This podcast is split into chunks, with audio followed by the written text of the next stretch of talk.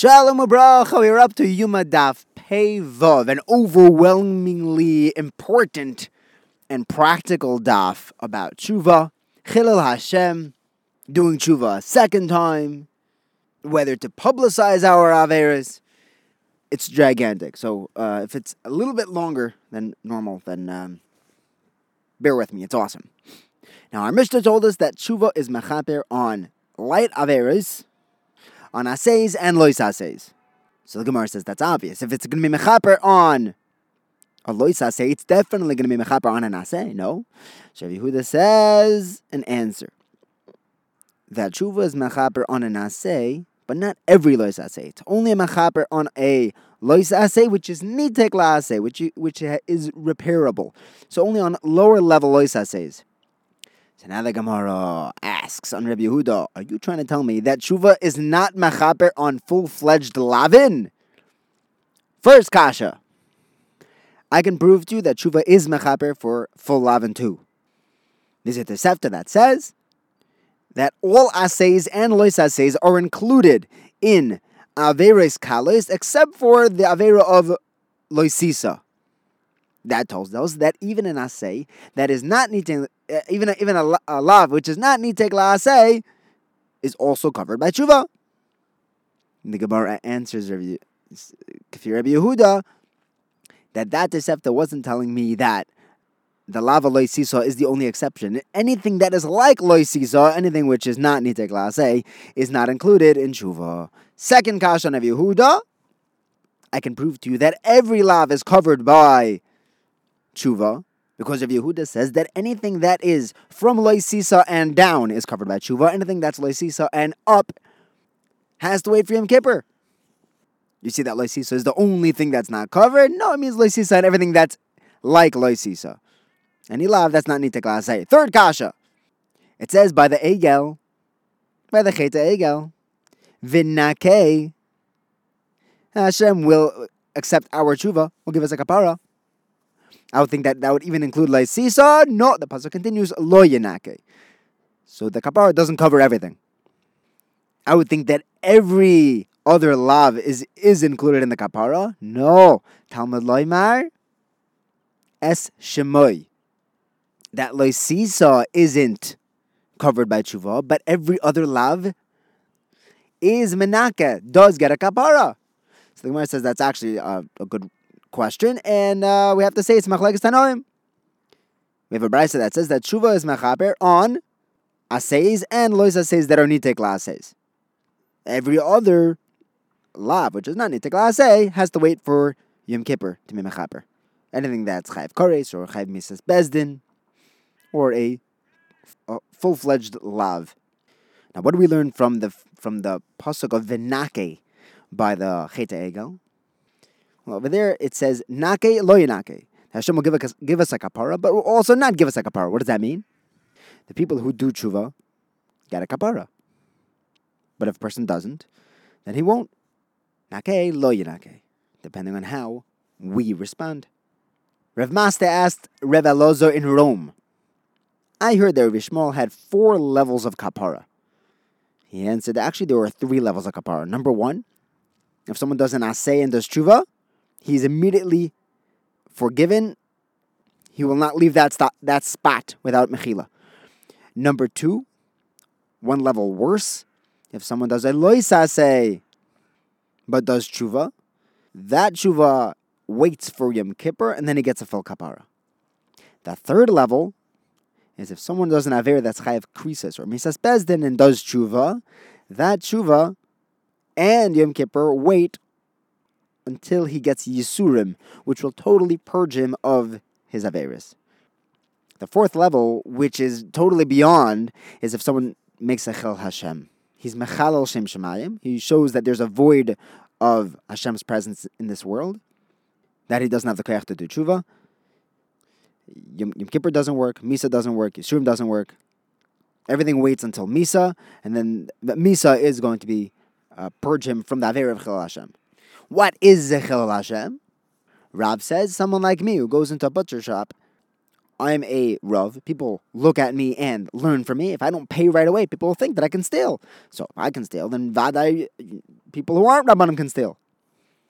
Abaye says that's only in a place where it's expected for people to pay on the spot, not to pay later.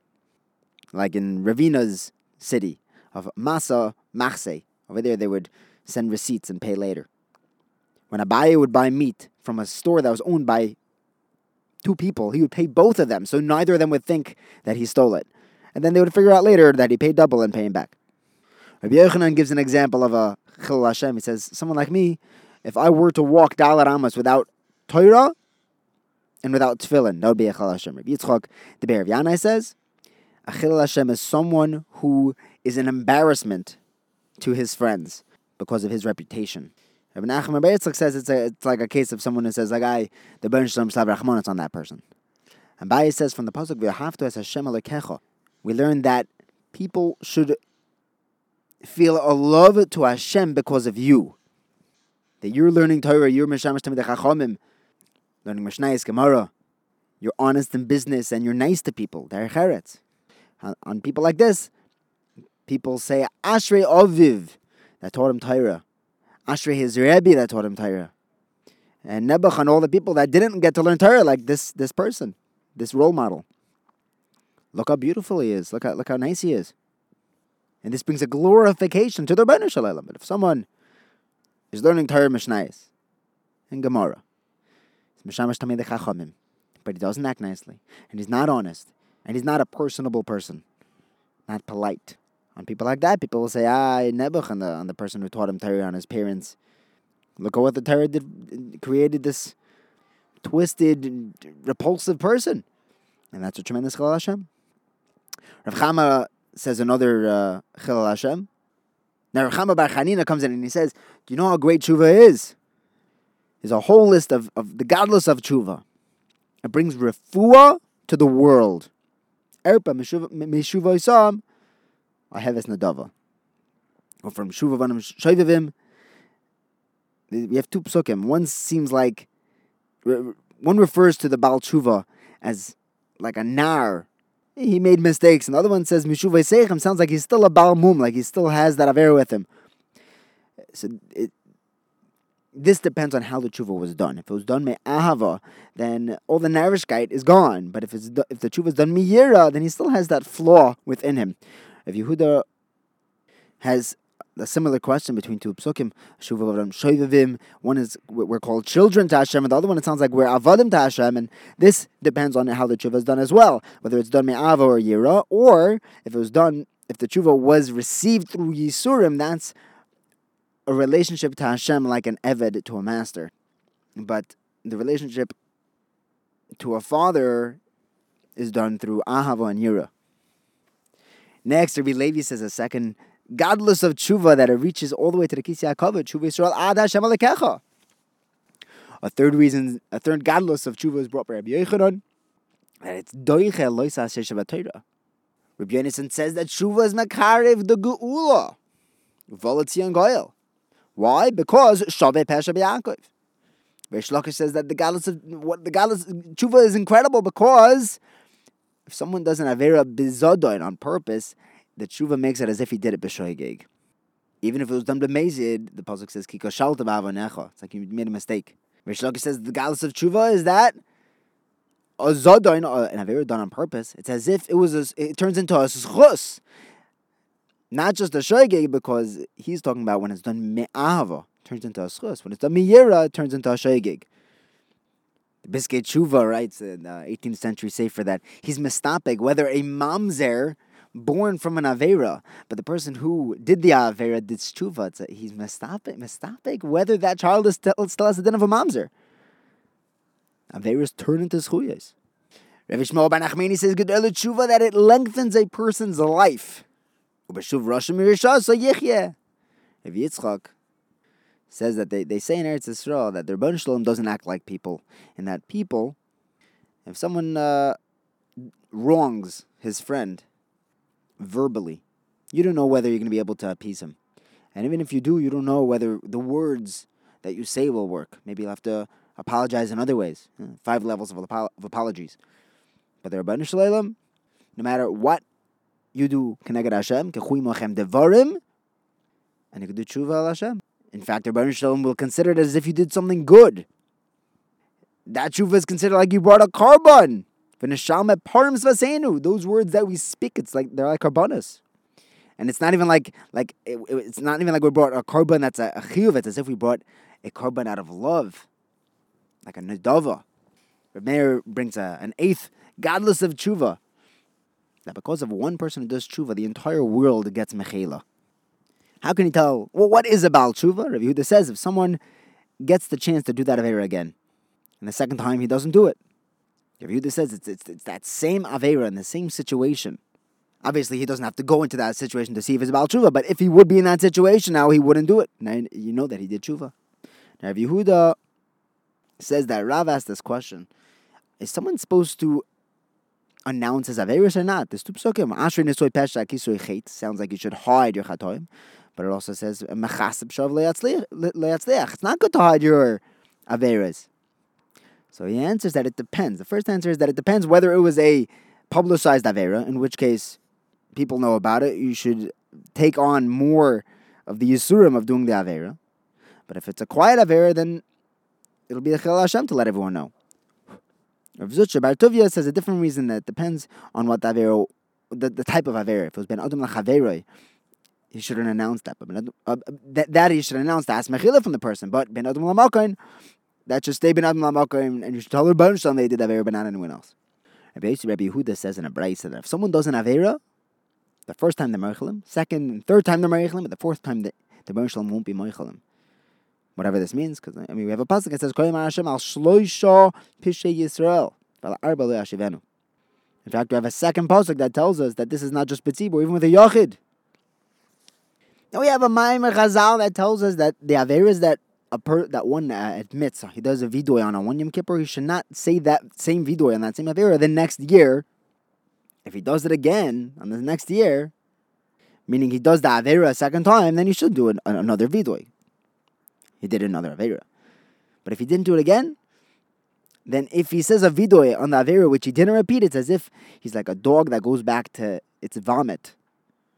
It's like let the avera uh, remain in the past.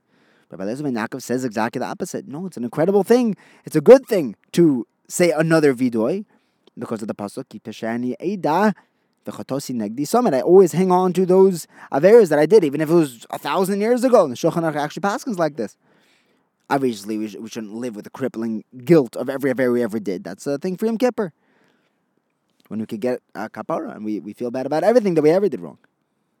Alright, so what does this pasuk mean? That, that, that, a dog, like, like a dog going back to its vomit? So that's like what Rav Huna said that if a person does an avera a second time, it becomes mutter. It doesn't actually become mutter, but it seems mutter to him. It becomes a habit, and it doesn't feel as wrong.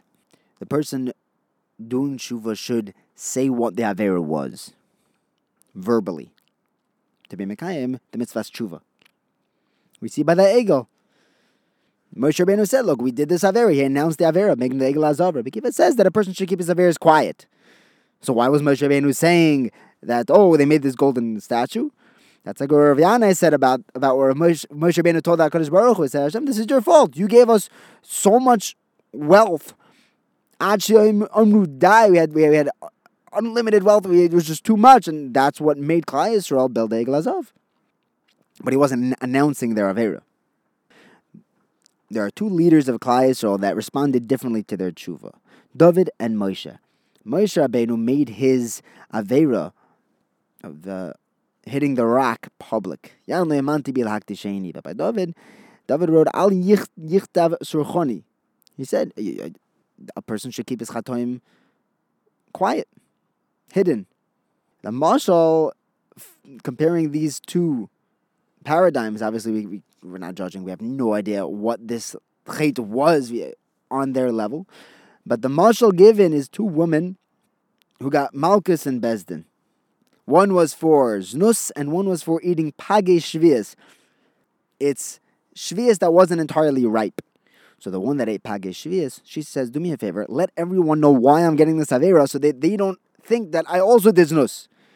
So they brought page shvias, and that's how they hunger, and they announced that this is the reason why she's getting punished because she ate Shavias, which is supposed to be Shabbos ha'oretz lachem. You have to eat, get the most out of Shavias, and she ate it before it was, it was ripe.